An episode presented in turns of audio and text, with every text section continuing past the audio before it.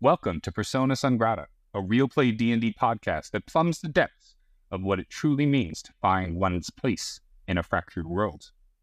In a realm of overlapping planes and mysterious lands, our heroes are burdened with a unique curse. They must embody multiple character sheets, each one representing a different facet of their complex selves. They must grapple with the challenge of reconciling these disparate parts of their identities. And throughout their journey, you'll witness their personal struggles and triumphs as they confront the mysteries that shroud the world they inhabit. From distant realms to hidden dimensions, our heroes embark on an adventure unlike any other, where the very essence of their beings is tested. Join us as we explore the power of narratives and the intricate dance between self-discovery and the tapestry of existence. Personas Ungrata is more than just a podcast. It's an immersive journey into the hearts of our characters and players, driven by the collective creativity of our storytellers. So prepare to lose yourself in a tale of bravery, sacrifice, and redemption. As we unravel the threads of fate, we invite you to embark on this riveting adventure with us, where the boundaries between worlds blur and the power of stories ignites the flames of hope in a fractured land. Now here, we leave a collaborative tale, fueled by the magic of improv storytelling. As the Dungeon Master, I'll be your guide, setting the stage for thrilling adventures. My name is Chris McCarthy. I've been an improv actor and tabletop RPG player since my high school days, but it really took hold of me during college and grad school. Now, as a professor, I run a couple of D&D groups, one of other professors, one of my friends, and this is that second group. But before we get into it, I want to explain some of the dynamics for those unfamiliar with tabletop RPG setups like Dungeons & Dragons. Most of the action happens when a player decides to do something, anything really. They take a 20-sided dice, also known as a D20, and roll that dice to decide the fate of their actions. The higher the roll, the more likely they are to succeed in the daring feats they attempt. You'll witness moments of triumph and heartache as they confront the many challenges before them. From daring escapades to cunning negotiations, every choice they make will shape the course of our epic narrative. In this realm, I've set the difficulty checks to determine the outcome of their endeavors to be fairly standard. A check of 5 denotes an easy task, meaning if they roll above a 5, success is theirs for the taking. For a more medium task, the check of 10 sets the bar, while harder tasks require a roll above 15. Venturing into truly perilous territory, our heroes must surpass a difficulty check of 20. And for the most unlikely of feats, a daunting 25 stands in their way. And when faced with the nearly impossible, a difficulty check of 30 will put their skills to the ultimate test. Now, I'm sure some of you are wondering, but Mr. Dungeon Master Chris, how can they roll above a 20? There's only 20 sides to a D20. Aha, you are correct. Throughout the adventure, the characters are going to be gaining certain ability score improvements, and those will be added to their rolls. So they would have maybe a +5 to dexterity, and so if they rolled a 20, they would add the +5 and get a 25, and then perhaps doing that very unlikely but not impossible thing. So, dear listeners, I hope that I've prepared you to witness the bravery, the wit, the laughter, and tears that our adventurers share with you as they strive to overcome the obstacles that I throw in their way. Prepare to sit at the edge of your seat as our brave adventurers navigate the perils that I set in front of them. So what are we waiting for? Are you ready to experience the thrills of high-stakes dice rolls where destiny hangs in the balance? Join us as we embark on this extraordinary quest, fueled by our collective creativity and camaraderie. Welcome to Personas Ungrata. As the cursed chaos unfolds, our characters must confront their inner demons, forge alliances with their alternate selves, and harness the vast array of skills each persona brings forth. Prepare to witness. All right, let's go ahead and let our journey begin. This is Personas Ungrata, Cursed Chaos. First of all, let's go to our introductions section, and without doing any character introduction, which I will do for you as we go through the story a bit, let's just talk a little bit about ourselves. So this will be the shortest of our introduction here. Ladies first, Miss Hannah Clark. Great. I don't know what you want to know, but here's what I want to share. My name is Hannah Clark. I've been a role player and enthusiast of board games since I was a child, since I could hold the dice in my hands. No, I really got into it in college, and I started playing with 3.5 and then Pathfinder. And so I adore role-playing games. I'm really excited to be here. I work in Omaha, Nebraska as a professional actor, and I produce ballet shows, so that's cool. And I think that's it. Is there anything else? I'm a Pisces. Like, what do you want to know? Really, I was just looking for just like your name for the listeners, just so that they would know who Hannah Clark is. Wow. But you know, well, now they know too much. Now they're going to find me, which is wonderful. Yes, at Hannah the Clark, absolutely. Yes, I am at Hannah the Clark on the socials. Come talk to me about your dice. Excellent. And ready player number two, Mr. Scotty Schaefer. Oh, hi. I'm Scotty Schaefer. I am also an actor, but I'm based out of Colorado. And I always wanted to do role-playing games, but my mom didn't let me when I was a kid.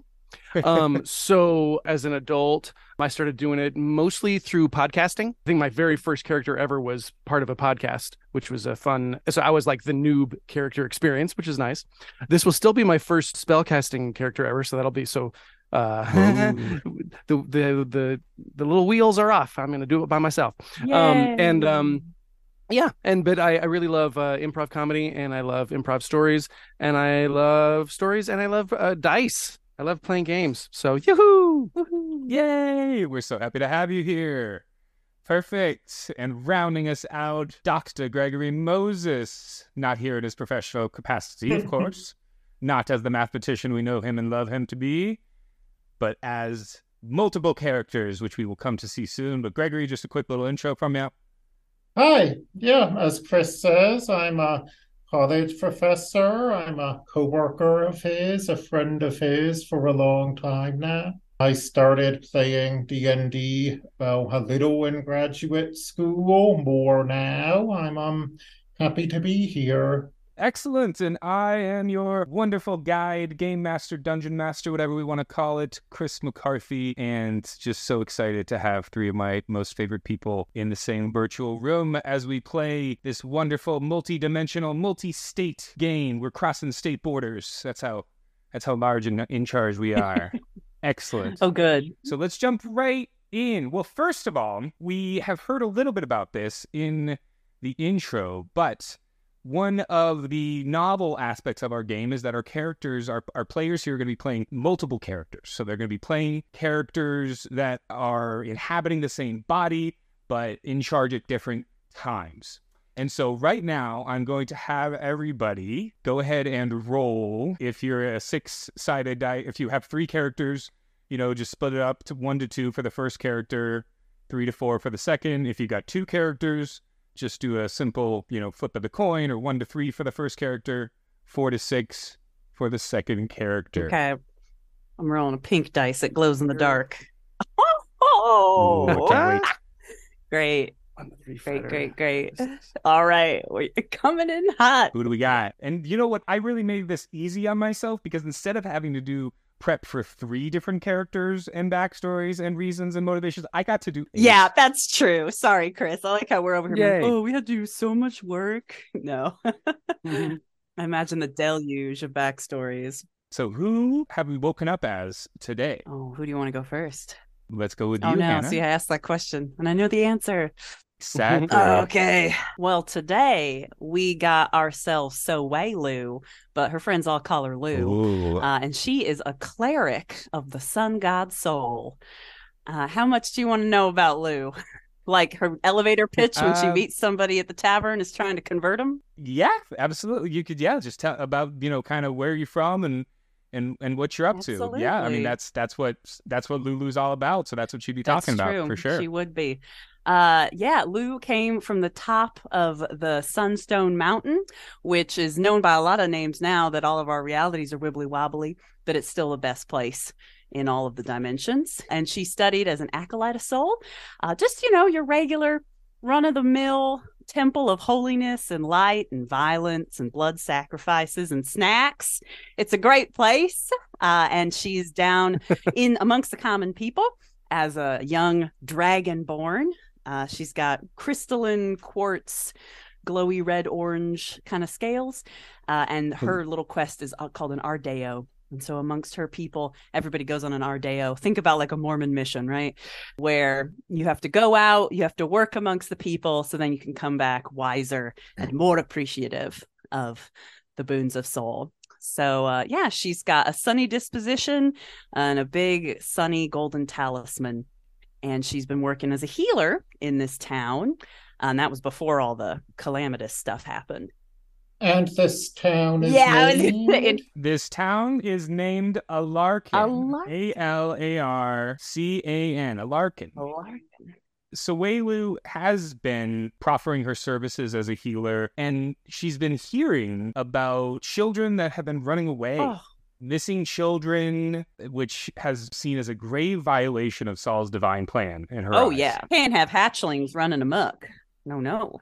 Absolutely. So these grieving families have been coming to Sowelu. She is at our inn, at our tavern, drumming up some leads in terms of what's going on with these children after a hard day mending bones and making poultices. Absolutely. Things have been all sorts of nasty weird things ever since all the crazy stuff has happened. But, I think it's just a really gift from Soul, because he always gives his best and hardest gifts to his best servants. Yeah. Great. All right. We got to find these hatchlings. They can't go missing. They'll miss out on Sunday school. And that's Lou. Perfect. And that's Lou. All right. Let's continue in the order we came in the intros for the ease of listening, right? It's Mr. Scotty Schaefer. Who do we have showing up today? Hello. Okay. So today we have Flint. He's a wizard, right? He has a bit of a British accent. Scaredy-cat. He's a dwarf, and he can't really get hurt easily, but he's still afraid of it, so that's what he's preoccupied with for most moments of his life. He's an orphan, but his parents were kind of rich, which has similarities to another rich orphan wizard, but that's where the similarities end. No scar. No scar, yes, and no friends really either, so that's why he's just a scaredy-cat. Are his books his best friends? His books are his best friends. Yes. I can identify.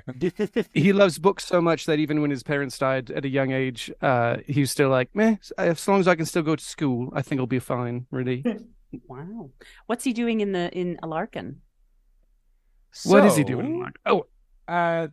Having been left behind himself, he has been seeing these posters of these really sad children. And despite the fact that Flint was pretty much okay with being left, on the surface at the very least, he still sees there's an overwhelming sense of loss in the town. Maybe some of the characters that he read about when he was, younger, heroes of his youth, maybe he can help by using his brain instead of his brawn. So everybody seems to look at Flint and think that he's just going to be hitting stuff real hard, but he really likes to crack walnuts with his mind, right?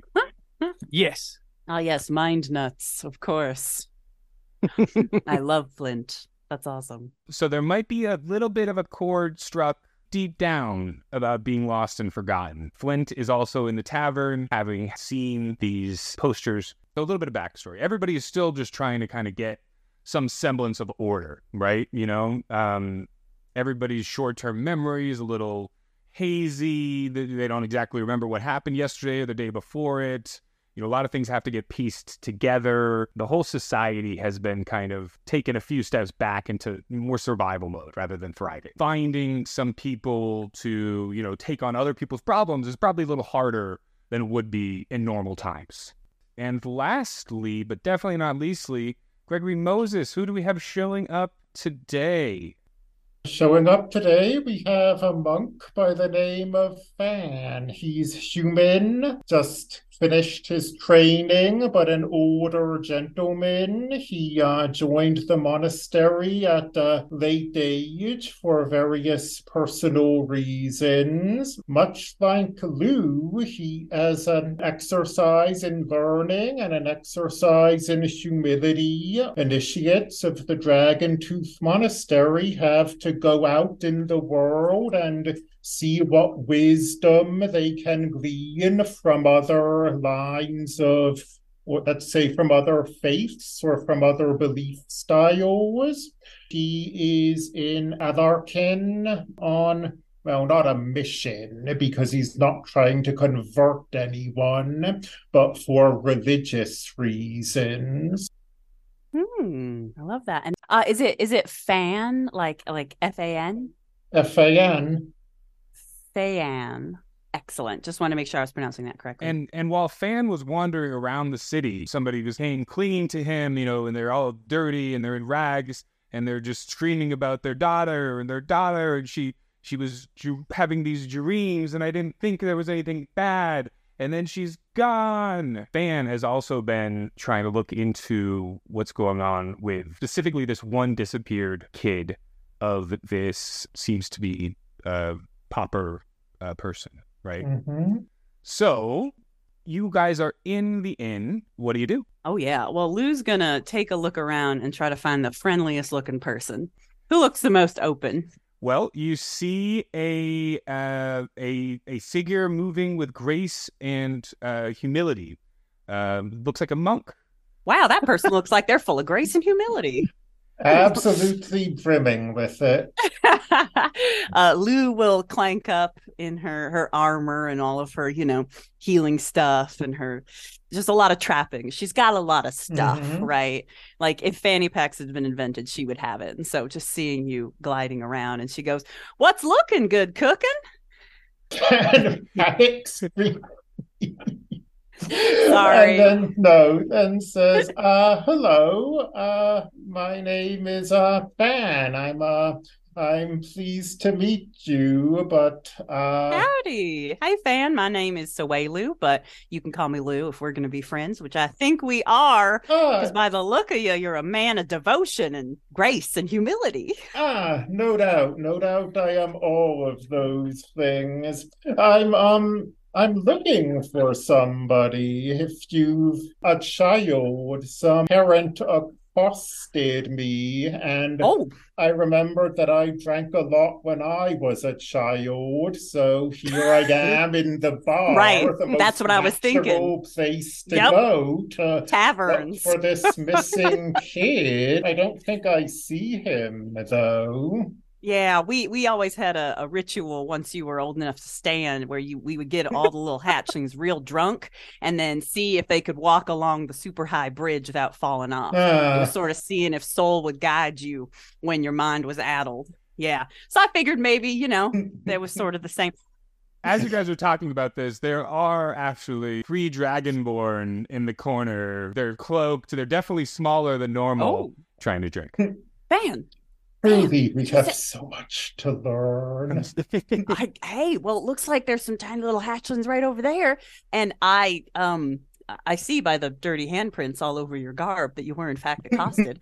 I don't know. Maybe we should go talk to those little guys. Actually, wait. I think there's another little person over there. Oh, do they have a beard? Oh, never mind. Wait.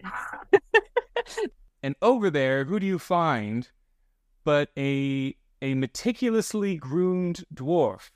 With earth-toned attire, got a subtle air, looks over things with, a lot of aloofness. But it looks like somebody who has a great knowing of things. Ooh.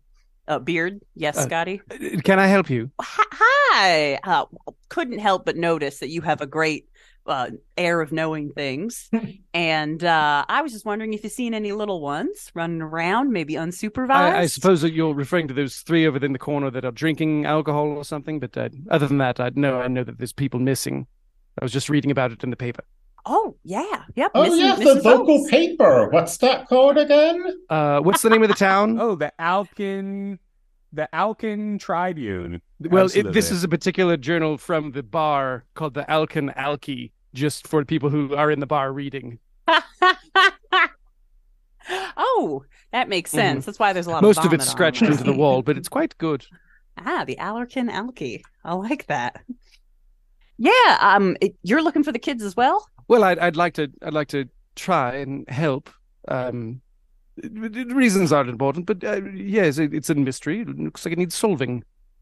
Oh, well, this is just a gift from Soul on High. I was so looking for some good-hearted folks. For some reason, I just can't keep a handle on anybody. One day it seems like they're my friend, and the next day I go up to say hi, and they're all like, "You tried to stab me yesterday," and something about this town, lately. So if y'all want a little company, I'd love if we maybe teamed up and went accosted some teens. I love that accosting teens. As you say that, one of them starts streaking through the inn, runs out, and the other one follows. And so now there's one sitting there, and they're doing that, that nod kind of circle, the airplane head nod kind of situation. This is a cultural reference that is above me. Yeah, there's kind of like it's like the Mortal Kombat right before you're gonna finish them. You know what I mean? Mm-hmm. Right. Okay. And so yeah, it pretty much means that they're not all there is what that means. Yeah. Hmm. Curious. So, yeah, we better get over there before they pass out or run. I'll block the door. Oh yeah, you want to block the door, Scotty? Sure, but it doesn't take much to push me over. They just have to look like they're gonna hit me. I might duck. Over there, you have a dragonborn youth of around, when they can stand, 8, 9, and... Dragonborn can actually stand at age 3 and reach full maturity at age 15. Oh. So this kid's probably like 5 years, I don't know. 5 years old, like all right, yeah. So they've been sipping on cider, but they're still, they're still pretty tipsy. And so I heard that was because the Dragonborn had a different calendar than the rest of us, and in actuality, they would be about 8 years old, according to legend. Wow. Well, we do have a special calendar for Sol, but I wouldn't know much about that. I do know how many sun cycles I have been around for, though, and that's 13. So that makes sense. Yeah. Now, Chris, I'm very excited to talk to this drunk child, but Scotty did say that he was going to try to block the door. Okay. Please block the door. So did these teens bully him out of the way? It sounds like at least one already left. One already left. Let's see if you can get the other one. Let's go ahead and do our first roll. So the first roll is going to be accost some teens. Oh my gosh, what would this be? Grappling even? Yeah, so strength and they'll do a dex save. Oh my god, he's not very... Okay, wait. Yeah, I like how the two giant physical people are like, we're going to let him block the door. Yep. Well, he seems so confident. Let him play the goalie. Absolutely. Yeah. Yeah, he's got a low center of mass, which is important for this kind of thing. Oh, yeah. What'd you roll, Scott? Oh, what do I need to roll? Above a 4. Well, I rolled a 9. All right, your 9 is enough. Yeah. Using strength. So do you have any pluses or stuff? You probably plus fine. 2, so I guess it was an 11. Yeah. So you got an 11. Sorry, you said strength and then dex or something, and I was like, oh wait, which one do I roll? So that's my own fault. Oh, so I was doing a dex save for the strength roll. No worries. Gotcha. You put your arm out and you clothesline this kid real nice and clean like. Absolutely. Real nice and proper. Yep. Just boom. And they are down, but then they're right back up and they're going, what? Everything's fine. I'm okay. They say, hey, I'm Mishan. What's going on? You guys looking to party? Looking to party? What exactly do you mean by that? Well, everything's so crazy now, and you never know when it's your last night. So, we've been sneaking out of the orphanage and getting drunk. Oh. How old are you, young man? I am 19 and 4 days. According to the Canarian cycle. Oh, the Canarian cycle. I don't know that one. I know the Canarian cycle, and you're not. Oh, okay. He's lying. All right, now, Mr. Nerd, you're probably right. Okay, fine. I'm old enough to be here. He looks at the barkeep, and the barkeep just kind of like nods his head. He's like, yeah, I forgot Rome's fantasy land. I don't care. Okay. He's got gold. Plus, this young'un got away from an orphanage, so he probably doesn't belong to any of the caring parents that we've been talking to. So but maybe he can give us some information. Is there any hangouts or hideaways? He's visibly dejected by that. He definitely heard his shoulders just kind of go. Oh, hey, we're all children of the Lord. So, you have a brutal and uncaring father of the Lord, that looks upon you with a bland and burning eye every moment of every day. And if that doesn't comfort you, I don't know what will. The Eye of Sauron? I've heard of that. No, Soul. Anyway, I'm gonna do in 21 Jump Street where they're like, "Hello, fellow teens." I'm gonna try to persuade him to tell me if there's any cool hangouts or spots where all of these kids are going to party and drink. That's not like the tavern, right? Can I roll a persuasion? Yes, go ahead. Yeah, I'll be like, you can trust me. I'm cool, which she is not. But I did roll a 17, and I have a +3 to charisma, so that's an unnatural 20. Woo! There is a old storage basement that one of the kids has figured out a way to make some poochin'. Oh. So Mishan says, well, yeah, there's this place, but, you know, you gotta be, like, really cool. You can't just go there and, like, just, like, ask questions and stuff. Like, oh, sure. Like, you don't, like, it's like a parent-free zone, you know? Mm. Like, no parent over shoulders. Stoop down and whisper in Lou's ear. So is it our theory that these missing children are all just drunk somewhere? I doubt that that's the full story, but it's what we got to go on. And I bet you at least some of them were tempted away by the sweet golden liquors of the carefree times. You know, so it's a lead. Is there any passwords, young man, that you need to say to get in here? Absolutely. The password is boobs. Oh, being a six-year-old boy. Absolutely. That's very good. He's 6. Oh no. Oh dear. Okay. So he tells you where it is. You got to go down this alley. Take a left. Take a right.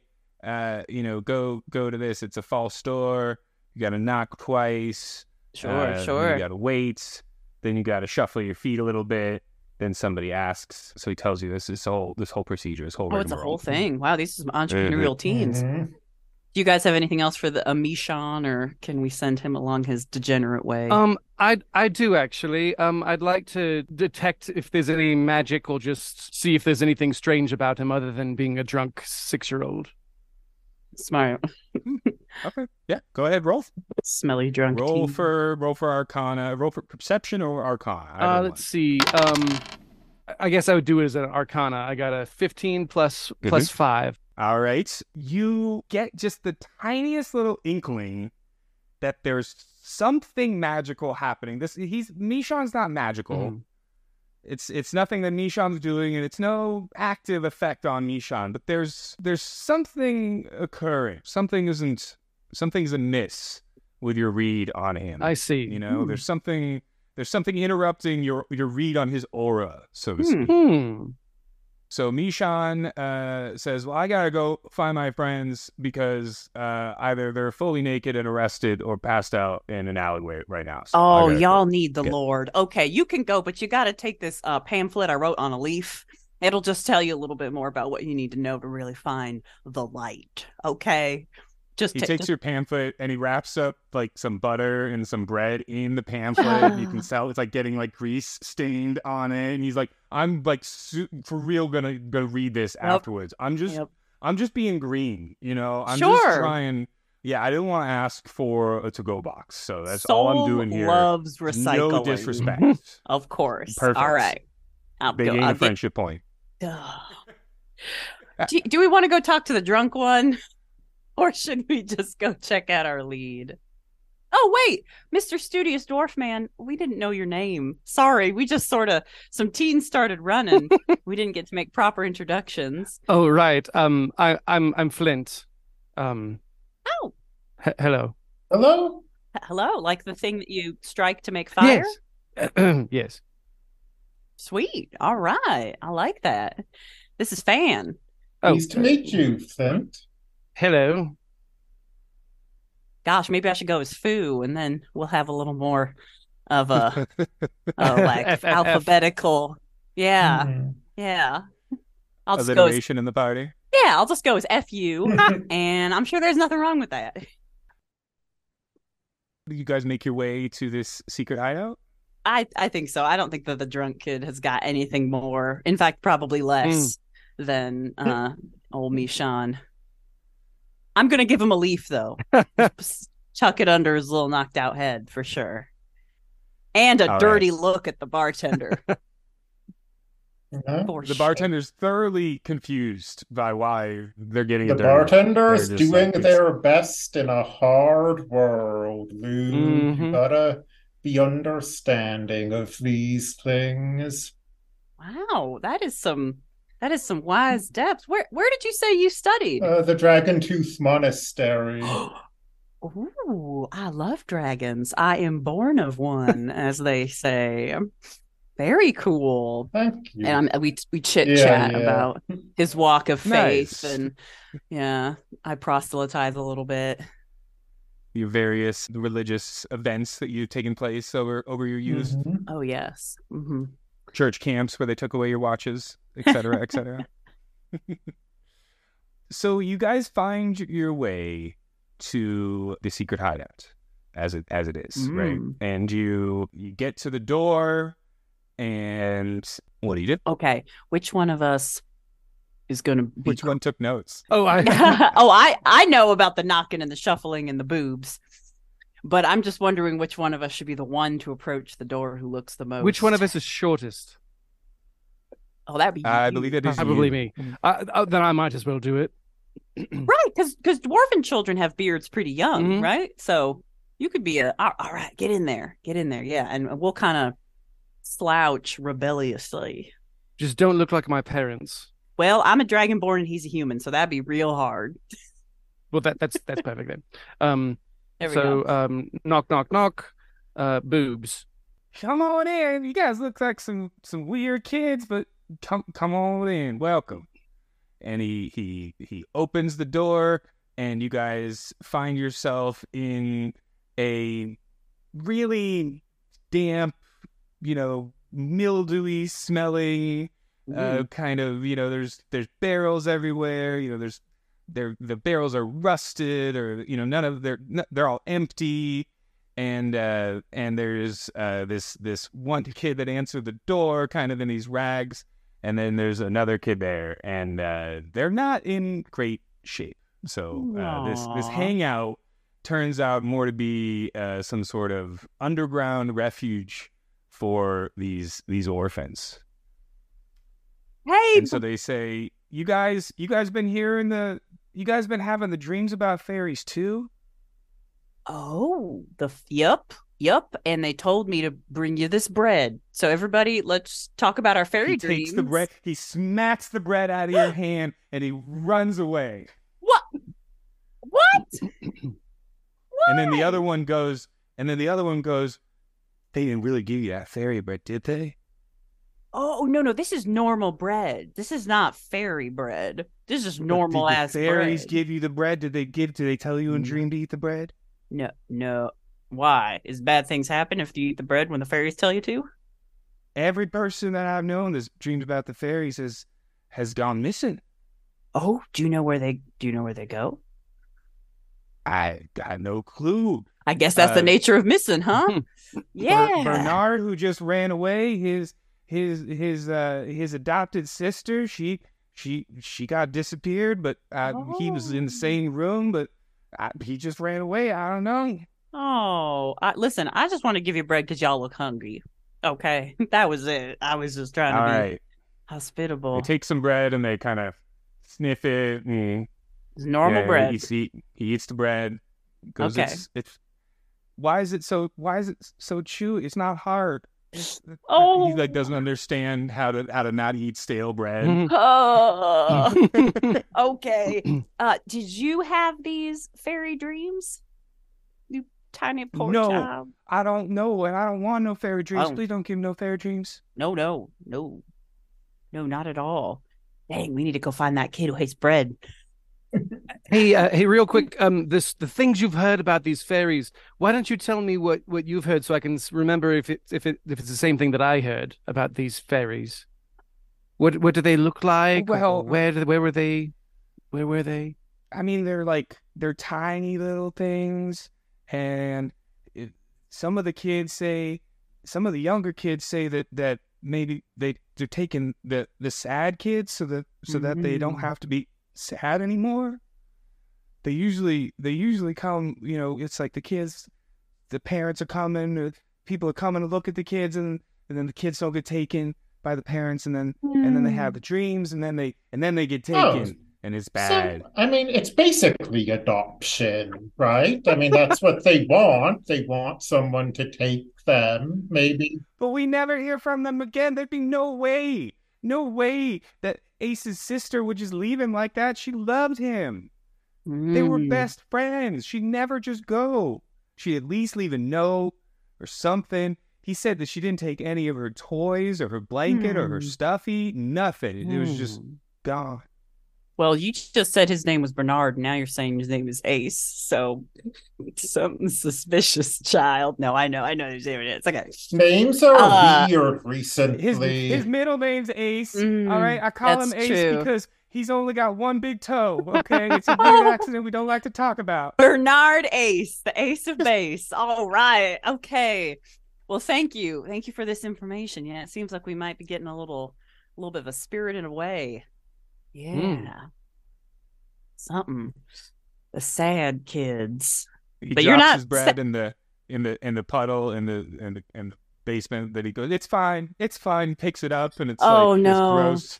Standing water. He's like, it's okay. He like rubs it off on his shirt and he eats it still. It's okay. It's a sad scene. Why, you don't like to see this. This is why we need to start letting kids into bars. If we don't let them into bars, they get drunk in gross, mildewy basements instead.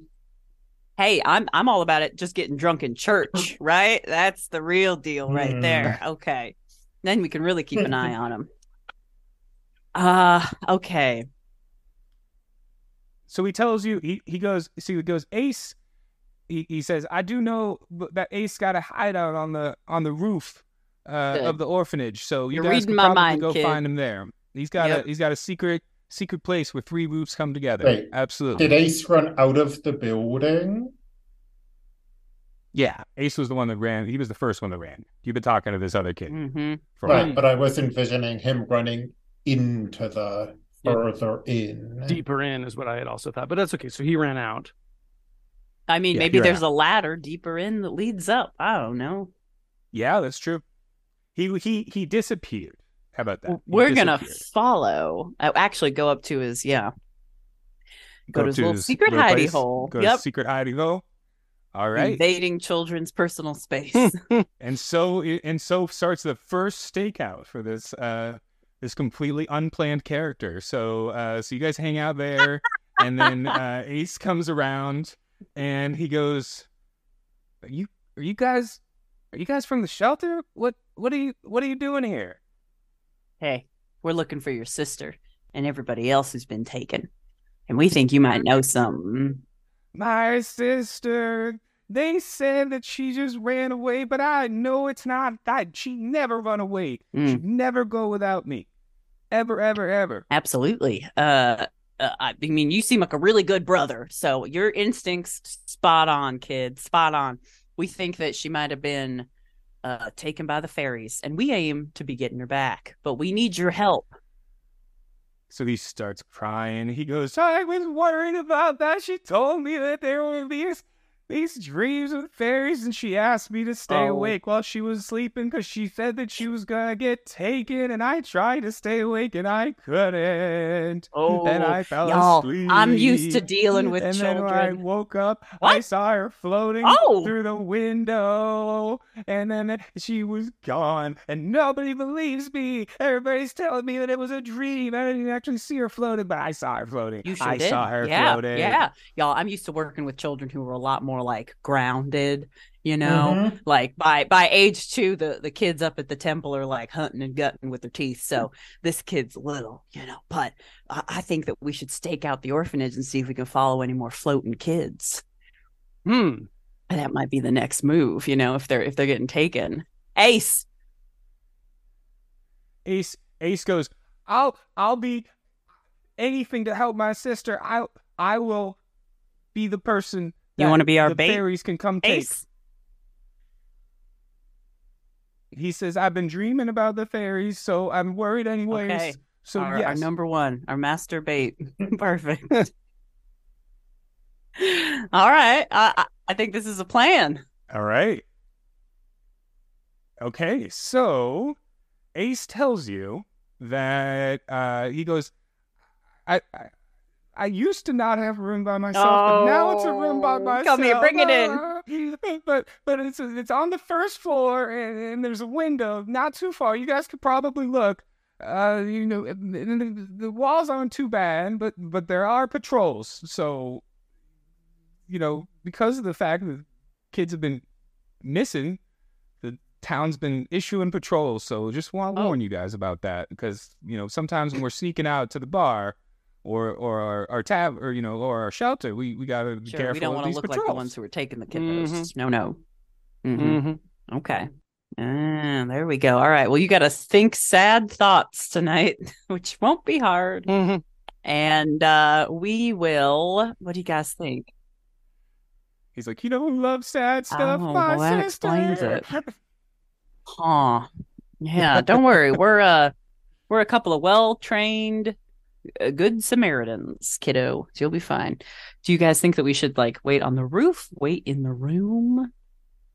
I say we maybe even wait in different places, like one in the room, one on the roof, one on the street or something, or maybe another. I like that. Maybe another is hidden or something. I also have an idea to try to eliminate by process of elimination, find out exactly what's happening. So I suggest that we first of all we just do something as old fashioned as tie a rope around his foot. To the bedpost so that he can't, you know, at the very least he won't get taken too well. But I'll also try to detect some magic when it happens. And does anybody else have any other skills that could help make a trap or find something or see what can't be seen? Yeah,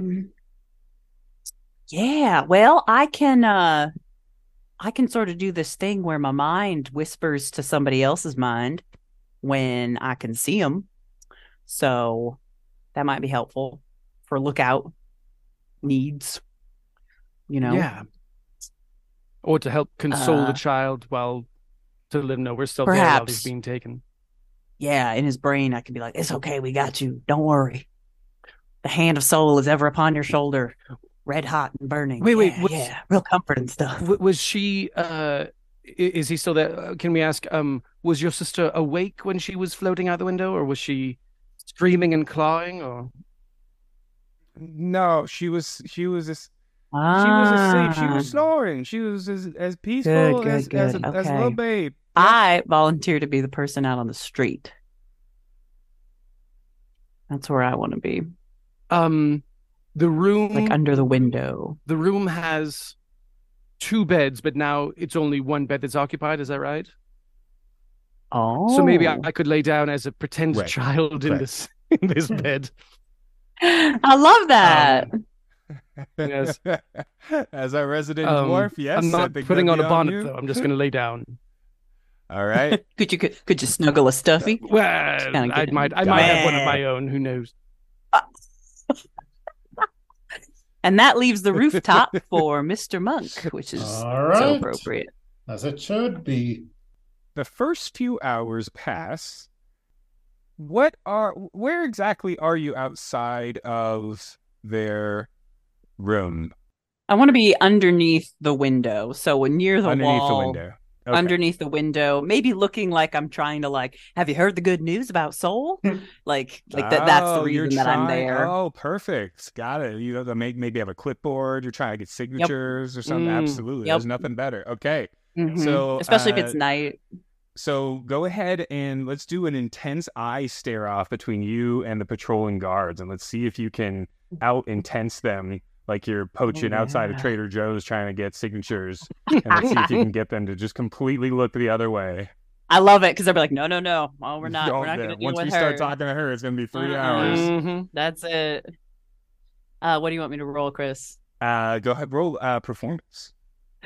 Ooh, could I argue that it is in fact religion? Yes, I will let you know your religion. I'll let you get your extra proficiency. Thank you.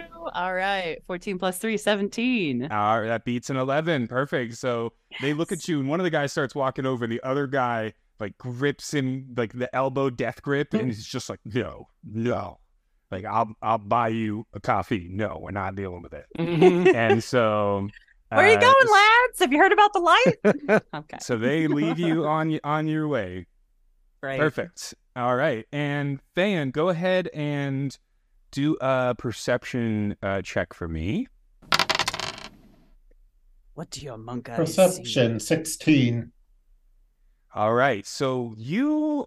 It's almost like the colloidal effect or the Tyndall effect where you can see like dust particles in the air. Like you're starting to see little things like flitting around. But as soon as you look at them, you can't see them anymore. It's kind of like in your peripheral. All right. And let's see here. I'll get better with the names, I'm sure. Flint, go ahead and roll a perception check for me. Perception check. 7 + 0. Nuts. Maybe I'm sleepy. This bed is much comfier than I thought it was. Yeah, you are still sleeping. And slowly the window begins to open, creaking as it moves. So go ahead and roll one more for me. Be kind. And it is creaking. You fell asleep. Is this perception? Fall asleep. Did you stay asleep? Yeah. Wisdom. Yeah, do perception. I rolled a 17. Or which 17. All right, perfect.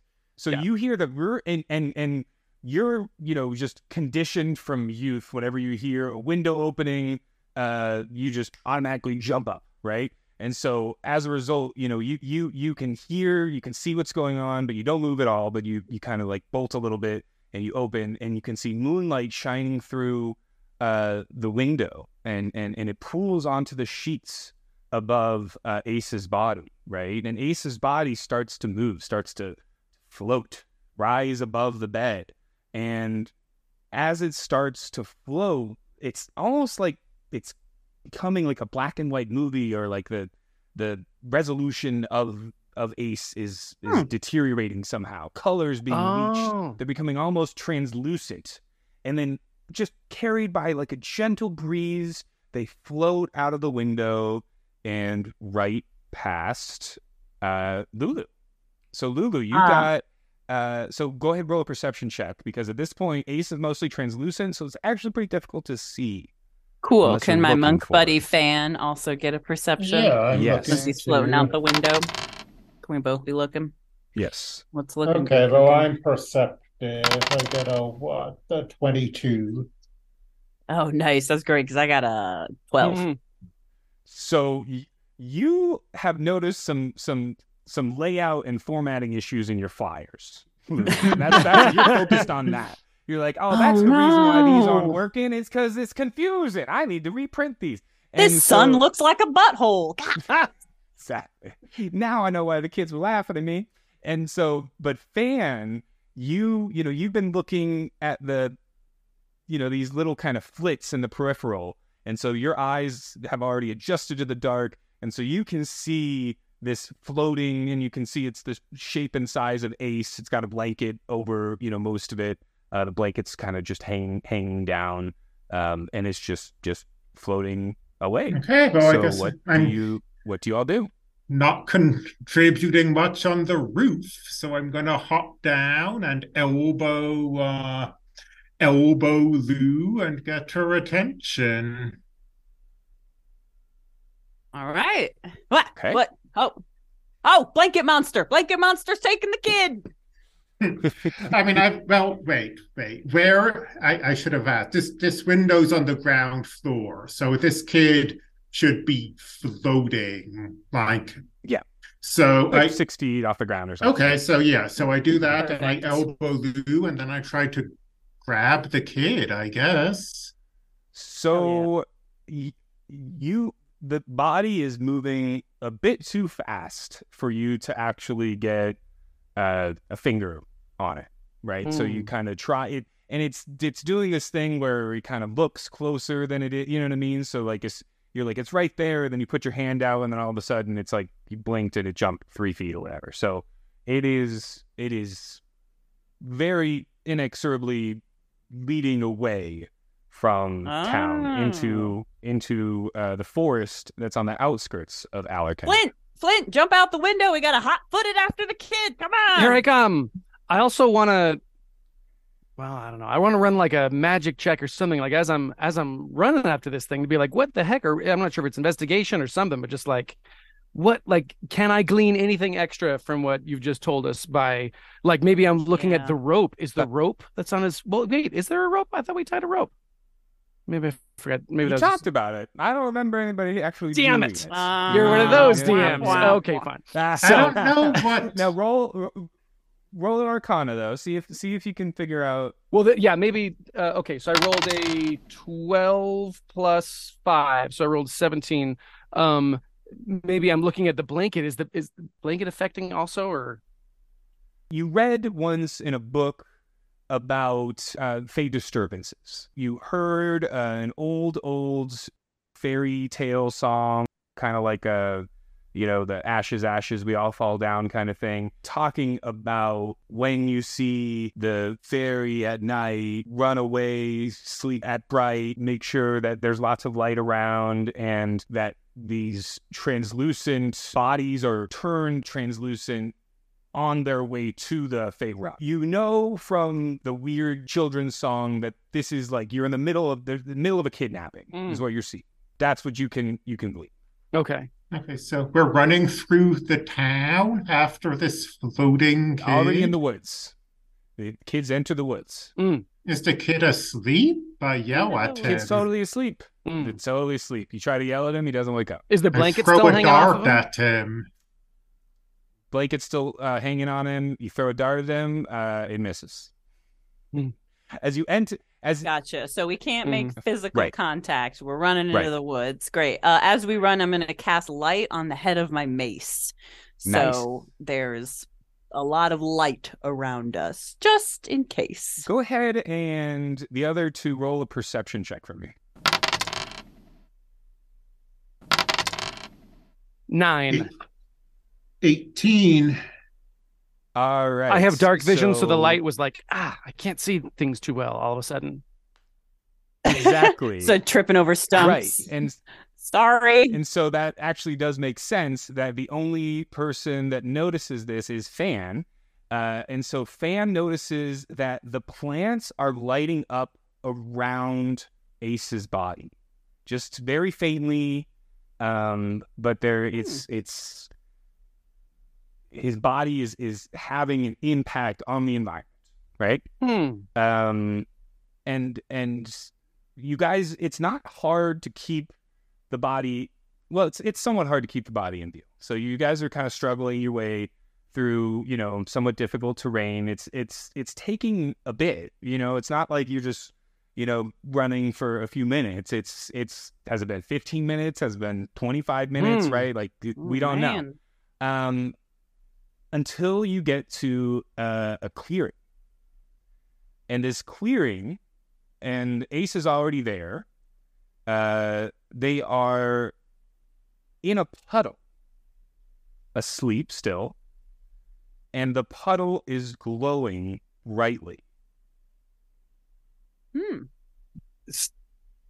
Fan, woo, wait up. Oh, wow, you're faster running. Woo. Come on, Flint. We found him. He's in a glowing puddle. Dangerous over short distances. I'm going to try to grab him out of the puddle. As the last of you gets there, Ace sinks through the puddle, and the light begins to dim quickly. I jump into the puddle.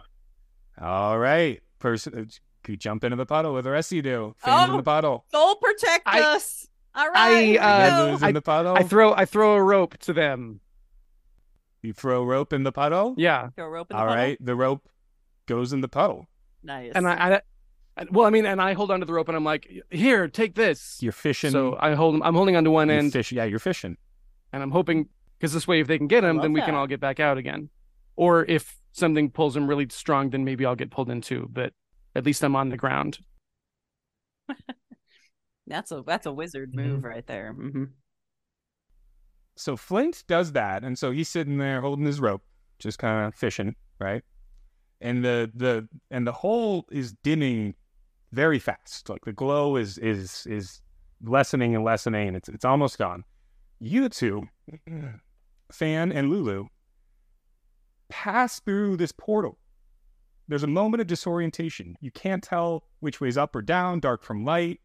Your head spins, and then you're in a completely different space. Ooh. So no longer are you in a drab clearing in the moonlight. Now the sky bathes you in a twilight glow. Clouds are moving across the sky at different speeds, first fast, then slow. And there's brackish water lapping at the shoreline of an islet that you're standing on. And the island is standing in this water that's vaguely iridescent, like the wings of a dragonfly. And the roots of the tree that grow out of the shallows of the water are like thin stilts holding massive trees over the water of the swamp. Wow. And you see Ace is there about 10 feet from you, but they're not alone. Gregory, those things that you were getting a little bit of a, you know, peripheral view of are surrounding Ace, flitting around and chittering to one another. As soon as they notice you, they go completely silent. And then they flee. They fly away? Yep. Do we see the rope that... Yes, you see the rope. So if you want, you can... Yeah, I'll give like two sharp tugs on the rope. Hey, what does that mean? What does two tugs mean? You didn't talk about what tugs mean. So I pulled very hard. I think Flint wants us to come back up. Try to lay a hand on the hatchling. Yeah, I tried to collect the kid. The kid wakes up. Did we make it? Are we here? Did we find my sister? Where is she? Renata? Where is she? Work in progress. Work in progress. Calm down. He goes, I'm not leaving without Renata. You can't make me. Go. I'm not going. I manhandled the kid over and roll a strength check. Rope. Let's see how slippery this kid is. I think we should keep going. The kid should go back. Yeah. Yeah, that's what I... Roll for slippery kids. 3. Well, he got an nat 20. He will be pretty swampy. He is bobbing and weaving. I mean, you're getting juked, like you're a wide receiver. There's no way to even lay a hand on Ace. Ace is like, dang, kid, you got some moves. He does like a moonwalk for you. Like he's full of it. Absolutely. Ace is an ace. Okay. So he says, we got to go find Renata. She would do the same for me. All right. Hold on. Hey, Fan, since we can't get the kid up, I think we better get our dwarf down. You want to hold on this? Let's fishing? Drag him down. Yeah, we both just like pull really hard. All right, so your combined strength. Yes, okay, please. So you guys combined strength pull, and it's a tug of war. What do you do, Flint? Do you tug of war? Or do you finally? No, I thought that I was waiting for another little tug of communication because I thought that it was a tug. 2 tugs means something, so I was waiting for maybe 3 tugs means yes. I don't know. So all of a sudden I go whoop, and you hear whoop, and I go right in the water. Nice, perfect, excellent. Sorry, Flint. We didn't talk about the tug system before we went in. That was my bad. Sorry. We can let you decide the tugs next time, but it looks like we're in the spooky, swampy layer of whatever's been taking the kiddos. And also, Ace is one slippery little tadpole. Oh, my good gracious. Yeah, we tried to get him out of here, but he's not going, man. That's great. He goes, can't touch this. He does a little dance around. Amazing. So he goes, do you guys know what those things were that were around me? I saw them just for a second. Me too. Can I do a religion real quick? You can do a nature or an arcana check. Wah, wah, wah. No religion. Everything can be religion. But that's my strong thing. You classless bunch of heathens. Nature or arcana. I have arcana. I want to do an arcana check. You didn't see them. I got a 3 plus 5. I'm disoriented. Indeed. And Andy didn't see them. And you did not see them. Yeah. So you're being told them secondhand. So you're like, I'm pretty sure these are Himalayan gnats. Yeah, I didn't even hear what he was saying. I was getting the brackish water out of my ears.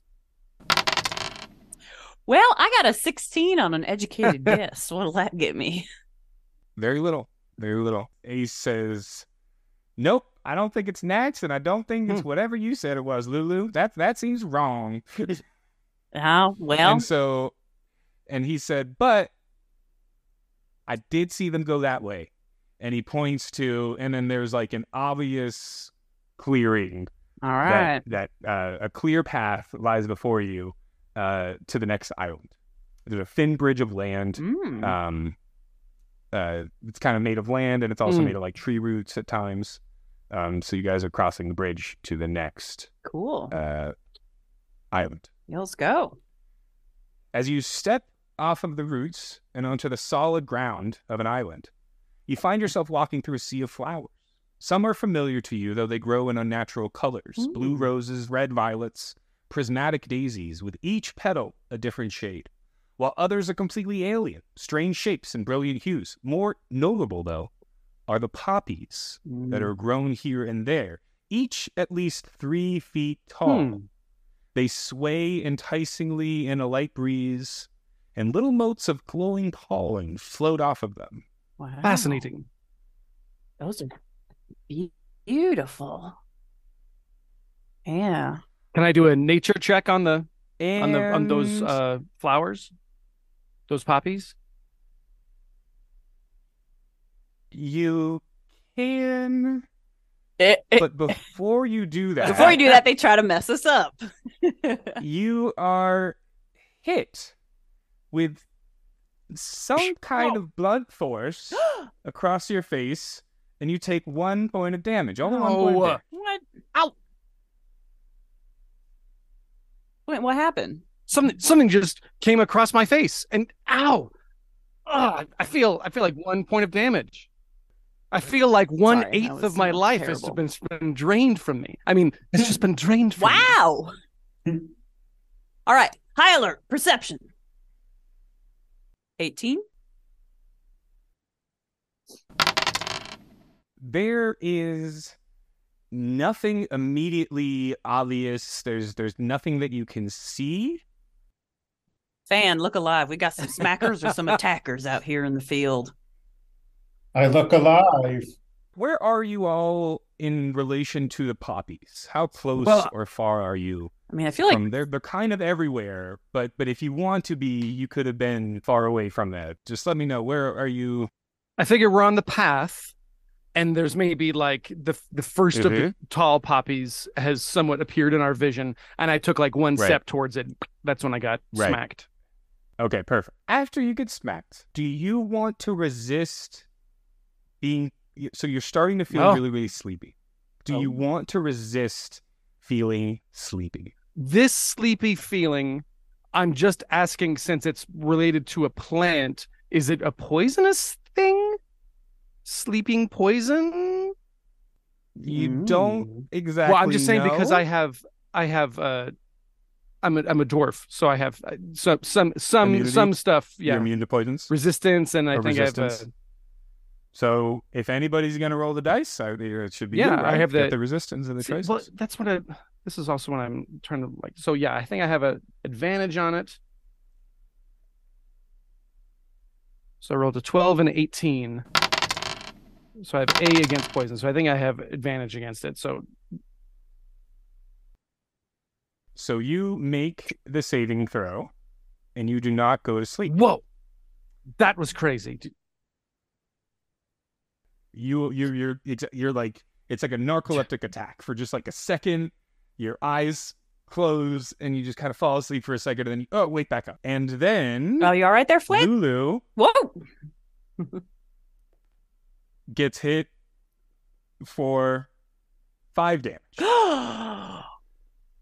And then Lulu you get smacked by just some blunt bludgeoning smack. That's all you can. Goodness. I stepped back out of the urine. Yeah. Ow! The stress. And so you're still within 5 feet of the poppy plants. Do you want to resist going to sleep? Man, not if I just took 5 damage. Yes, I will resist going to sleep. a string of the most foul profanity. Constitution saving throw comes out of Lou's mouth, and she goes, "Oh, sorry, those are all words I learned from the orphans." All right, saving throw, Constitution. You said, "Yep." 16. A 16. Okay. Oof. So you fall asleep. Yes, while swearing. But instead of falling asleep, you awaken in a place where you've read about this before, you've never experienced it, but this is a place where the ethereal realm makes contact, an overlapping section of it with the plane of the fairy. And what you see is a giant 30-foot tall, 6-legged mushroom monster that is got spores coming out of it. Whoa. And has a bunch of darkness underneath its mushroom umbrella things, right? And so you can finally see this thing. You can see these arms that were just hitting you. Amazing. Okay, Sol Defendus. 2 questions. 1, can I still see my compatriots even though they are separated by the veil of the ethereal plane? You can see them, but you cannot communicate, talk to them. Oh no, I can't talk to them. But one might say that I could send a telepathic message to any creature I can see within 30 feet. Because that's my power. Go to sleep. All right. So I like it. Yes, you can see them. So Lou, to them, she looks like Lou's just asleep, right? Yes. Okay. Yes, yep. You guys hear in your heads, oh my God. Fall asleep and come help me. Fall asleep and come help me. It's a giant mushroom. I'm not tired. Snort the flower and fall asleep and and we can't talk back, right? It's not a walkie-talkie. Okay, right. No, not this version of my power. No, a normal message spell you would be able to respond, but this is just something. And you could roll an easy insight check to see if it's actually Lulu. Or if it's like somebody else kind of pretending. You know what I mean? Well, I love that. Yeah. That's my name now. Lulu. Yeah. It's just I rolled with modifiers a 9. You're uncertain. So I am still what fey magic leapy or something. But it would make sense. It would make sense to be like, well, I was definitely hit by something. And yeah, I want to see essentially, a sweep attack, right? A psionic attack. So now you're hearing a voice in your head, which you've never heard before either. I mean, she told you about it, but you never experienced it. What about Fan? Has Fan? Not experienced a sleep attack yet.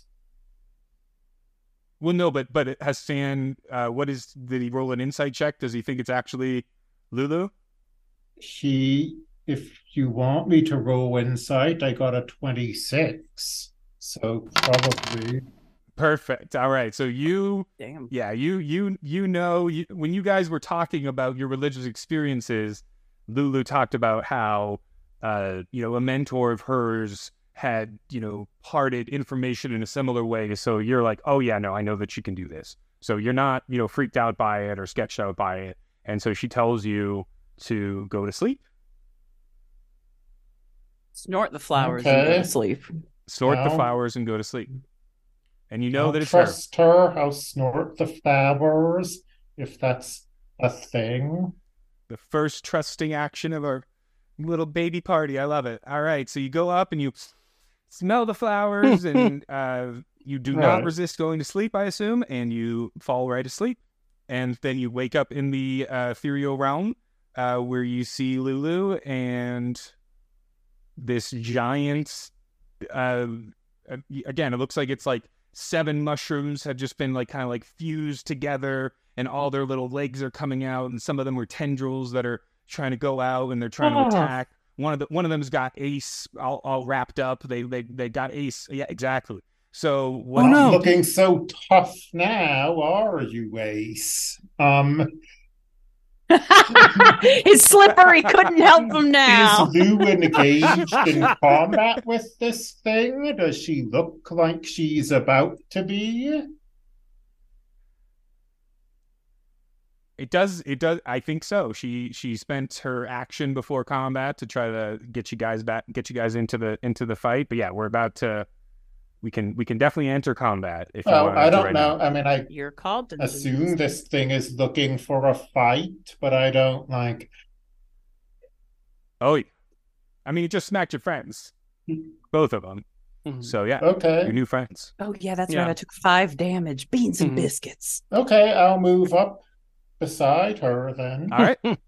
Okay, let's roll initiative. So let's you two roll initiative. Okay. And then we'll. Well,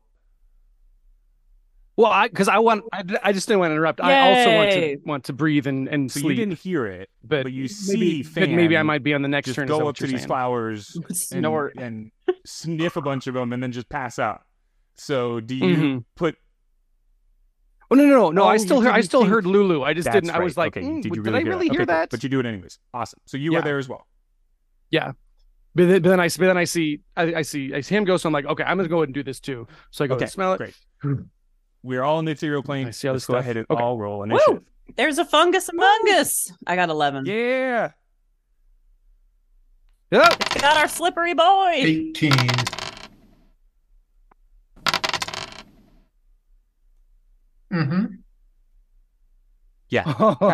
We just rolled for initiative. Nice. 1 natural 1. Oh my goodness! I'm so excited that the first character that I play is my spellcaster. I was like, man, it's gonna take a while for us to get to Lou, and I mean, I want to play with all her spells. And soul is kind. Mm. Yes. Wait. So, Chris, I do have a question. One of the things I wasn't sure with my characters because I figured they'd be wearing the same clothes. One of them came with like chainmail, but the wizard couldn't wear the chainmail, but he could wear like some other medium armor. I had asked if it was cool. Yeah, I had to some other armor, totally. Like medium honestly, armor or something. I'm fine with you wearing chainmail. We can. I had to mess around a little with so you can armor too. Like my paladin came with chain, but was not strong enough to wear it. So. Yeah, I have that Lou has armor, but the other two take it off because they don't use her armor. But she has like a note that's like, whoever keeps leaving my armor at the side of the road, like, please stop. And so they'll just pack it up. But she's the only one who like, she's the pack horse of the three. She has like all this stuff and everybody else is like, why with all this stuff? No. Anyway. There you go. So I think you wear it when you're that character and when you're not, you don't wear it. There you are. I like that. What's the mushrooms initiative?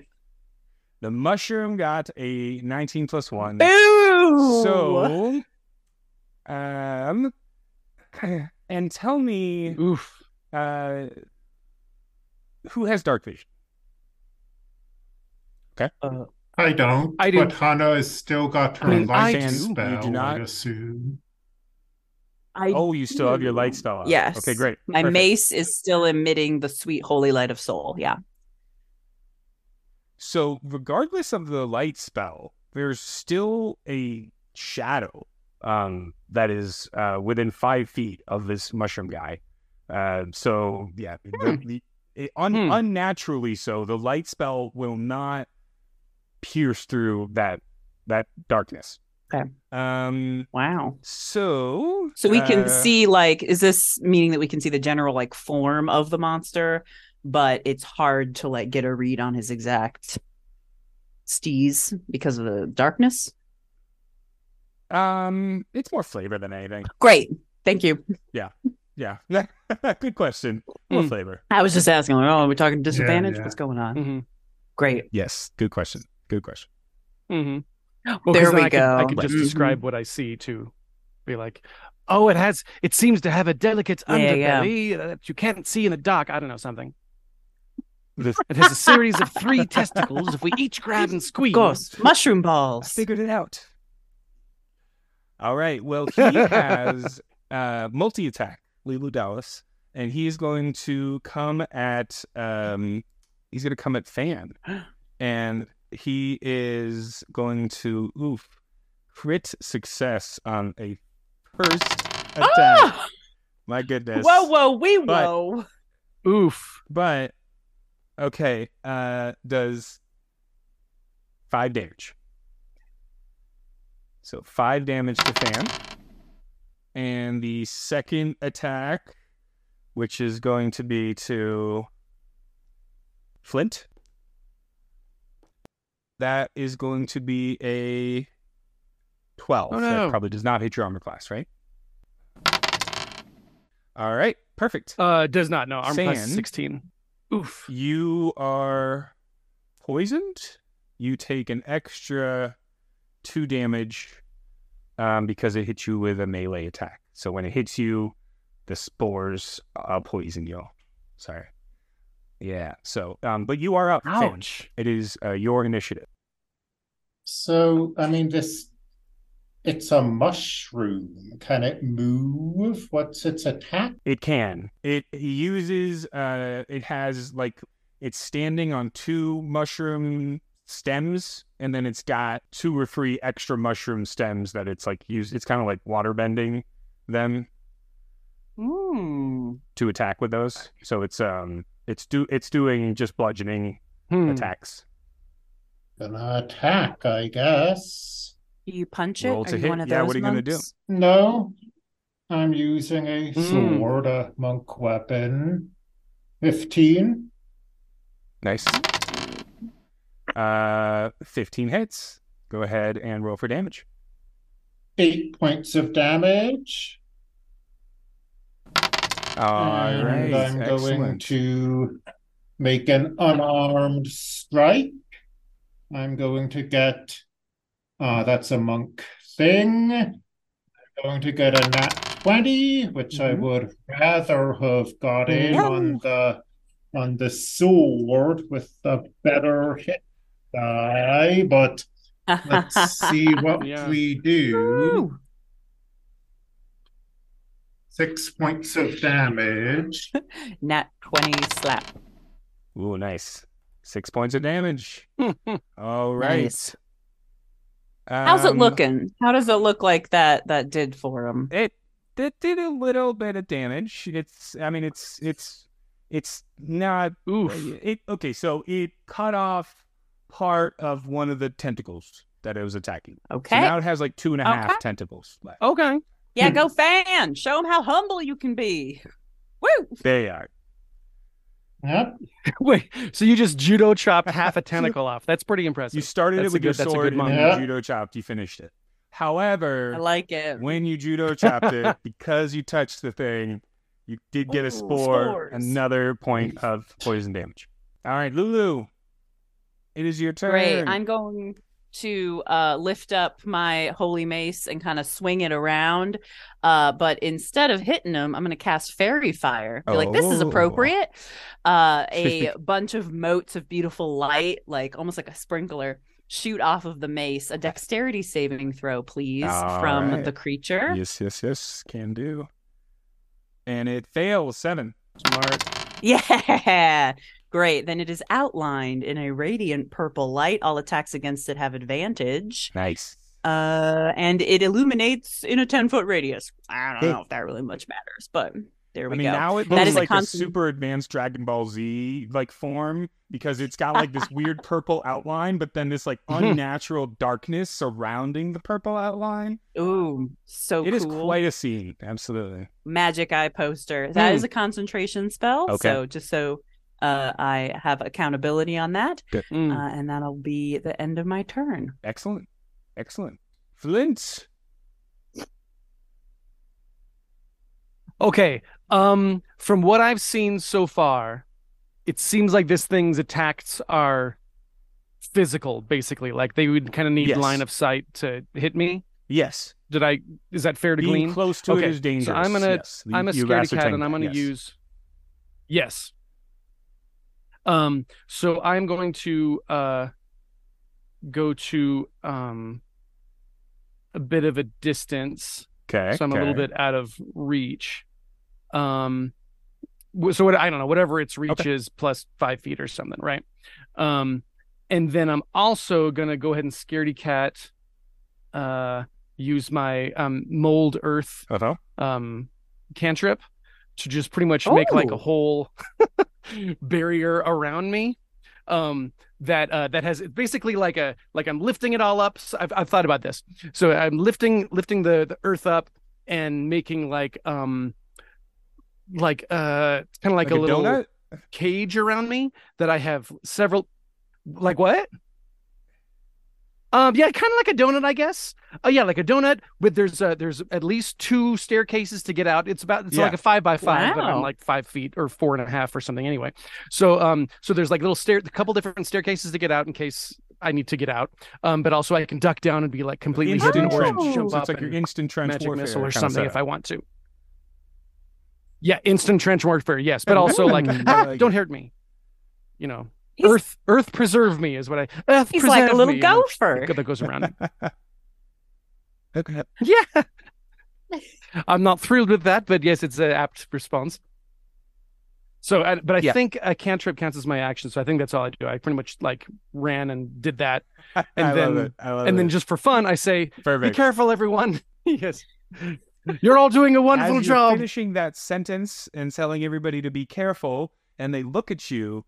They see out of the corner of their eye this thing moving ungodly fast for something so large.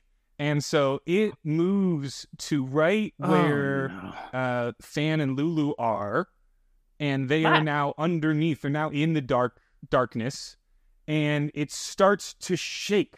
Oh, no. And all of these noxious spores start to fall from it. And so both of you make a Constitution saving throw. See if you can dodge out the way. Oh, no. You're good in your donut. I'm allergic. But oh, no. Fan and Lulu gotta save. Lulu got a 5. 16. Don't not do it. What you got, Fan? 16 works. All right. Lulu, you're gonna take only 1 point of damage, but you're poisoned for a minute.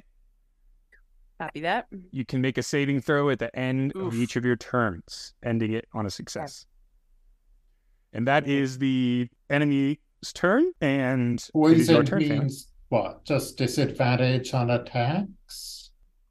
Disadvantage on attacks. Okay, well. Yep. Ability check. Slash it, I guess. 19. All right. 19 definitely hits. Roll for damage. Yeah. You have advantage, but if you want to just roll, see if you get a nat 20. Oh, wait. We're good call. Yeah, he does have advantage. Correct. Hey, that's my job to remind. Since it's my spell. All right, this thing is almost bloodied. Almost bloodied. Okay. Lulu. Almost sauteed. Almost squishy. Poison. Like if I kick this thing with my boot as an unarmed attack, will that? That's a good question. Yeah, that's fair. You got that's fair. Have you got any, room between your boot and your greaves or whatever you're wearing? I mean, as long as your character would have all that skin covered, then I think you're fair. Yeah, the spores would just hit your leg, and then you could run back out. Let's try it. I'll allow it. It's believable. 17. That's it. That hits. Do 4 points of damage. All right. Nice. Excellent. It is bloodied now. Perfect. Woo! It only has 2 tentacles. Good. And one of them is kind of below it. All right, Lulu. For my turn, I would like to move from underneath the mushroom and dive into Scotty's gopher hole. Does this promote attack of opportunity as I move from the mushroom's threatened range? Yes. Yes, it does. Great. Roll it. I will. Does a 14 hit? No. Okay, then it does not. Slap those tentacles out of the way. Lulu dives into the gopher hole, lands on the ground, and goes, "Oh, I'm allergic." Please repeat. And I'm going to cast your saving throw. Thank you. I'm going to cast, before I end my turn, Cure Wounds on myself. So I'm going to do a D8 plus my Wisdom modifier. Great. That's 5 plus 1 because I have to share the wisdom. She's not that wise. Anyway, 6 points is good enough. And then I will do my save. Thank you. Oh, nat 1. Oh, no, that does not do. Okay. I'm still very poisoned. Yeah, you do your healing word and then you like puke some blood up right afterwards. You're like, it's fine. I normally do that. It's cool. Gross. It's fine. It's part of the problem. Gotta expurgate the evil. Yep. All right. I usually would throw up, especially after the drinking. All right. That's the end of mine. Perfect. Flint, what are we doing? Okay, so I'm in my little gopher hole, and I think I want to do Magic Missile for the first time in my life to see if it's worth all the hubbub. Okay, wait. So how do I do this? Roll for first I roll a d20 for attack, and then I'll do the roll with the 1d. Yeah, it always hits. Oh, that's right. No roll. That's right. It just works. I only get a d4. Cheating. So okay, here we go. So anyway, I see him, and Lulu just jumped in. I'm like, hey, cool. Hold on a second, and I shoot a little magic missile, and I roll a d4, which got a 1. Jealous. Plus 1, so I did 2 damage. Wait, and I say, more than 1 dart. A magic missile is 3 dart, surely. Well, no, because he's level 1. Oh, that's right. Yeah. Is it 3 darts at level 1? When you cast a spell using a spell slot of second level I think it is. You create 1 more dart, but 3 darts is the default. Are you doing that, Scotty? Great. That's right. All yeah. Right. No, I am doing that. Yeah. So I rolled 1d4, but I got a 1. So I got a d1d4 plus 1. Mm-hmm. So I guess each dart is 2. So I guess that would be then 3. So technically I say, yeah. Hello there. You're riding a horse. And then I promptly poke my head right back down into the hole. We love it. But I grab my knees and I rock. How much damage? It's going to be okay. 3d4 plus 3.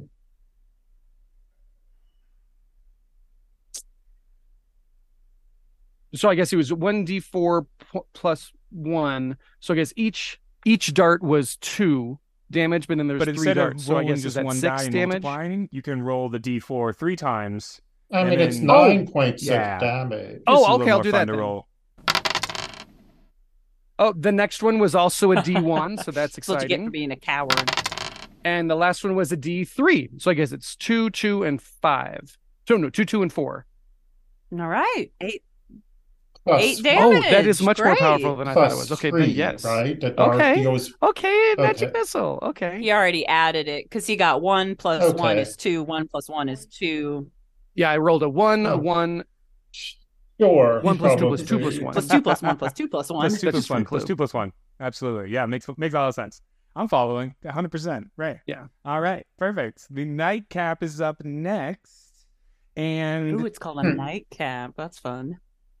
And a nightcap. Yeah, we all know about the nightcap. All right, and still out. Before your eyes, it blinks out of existence. What? I did it.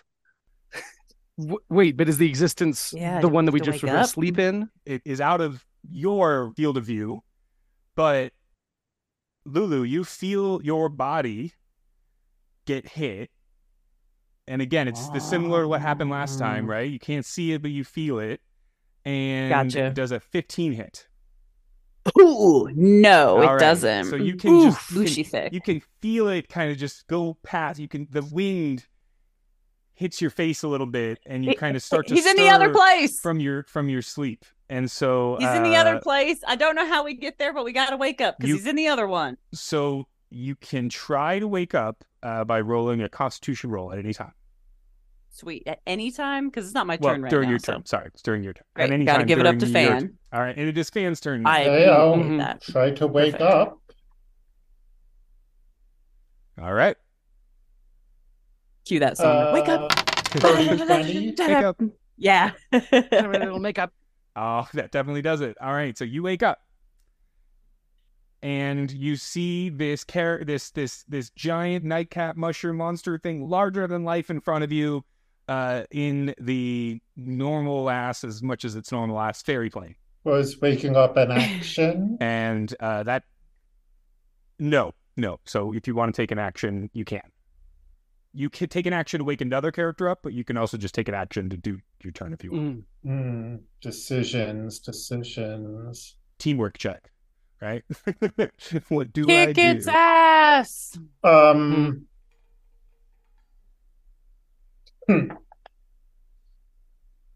I attack this thing and then forgo my unarmed strike to wake one of my friends up as a bonus action? I'll allow it. Okay. Ooh, kind of generous. So I miss with my... I mean, kicking a mushroom and kicking your friend is probably like the same thing you realize. I got a 7 to attack, which I assume doesn't do it. And I'm going... Nope.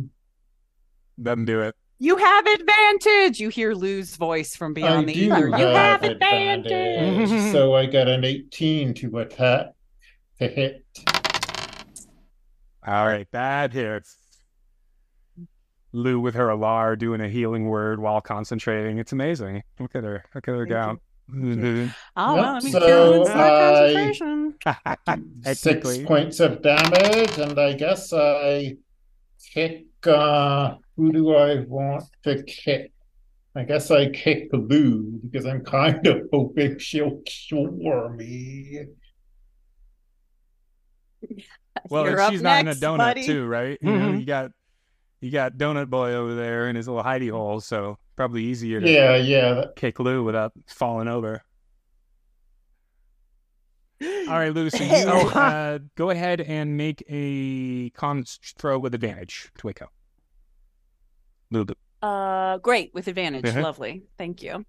Beep, ba, boo, bop. That's what I love, that advantage, because the first one was a natural 1. Now this dice is being retired because the next one was a 7. Oh, all right. You are sleepy sleeperson. Okay.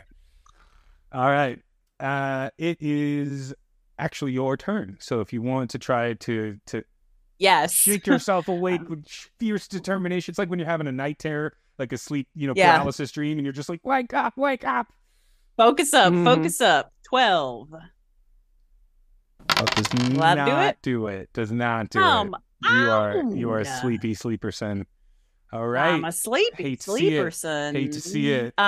Since I'm still asleep, I do still get a turn, but in the sleepy world, right? Yep. Thank you very much. How does Flint look health-wise? Okay. Well, you're fine. I think I have 7 out of 8. Great. I haven't been hit since that. I was the first one to get slapped. Okay. Awesome. Right. Well, world just figured I'd ask, and I'm going to send a telepathic message to Fan. Be like, sorry about that. Really trying to wake up. Just didn't sleep last night. 5 more minutes. Anyway, just 5 more minutes. Keep going. You're doing a great job. I don't want to go to that thing. You go to it without me. Yeah. I'll come later. It's fine. You got this. I'll come heal you in a second. That's the end of my turn. All right, Flint.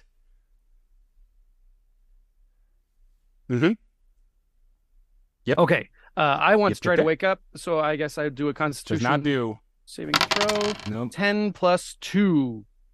It's 12. I don't think I do it. So I have a turn. I had one question that I guess I wasn't sure if I asked.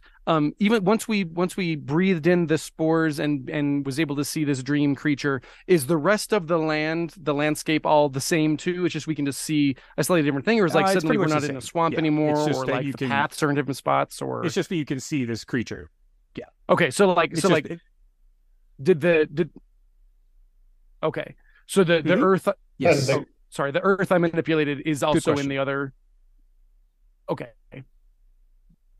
But I guess I have something else to do. I'm gonna use prestidigitation to unsoil my pants. Just gonna clean that up as a personal thing. Perfect. All right. Excellent.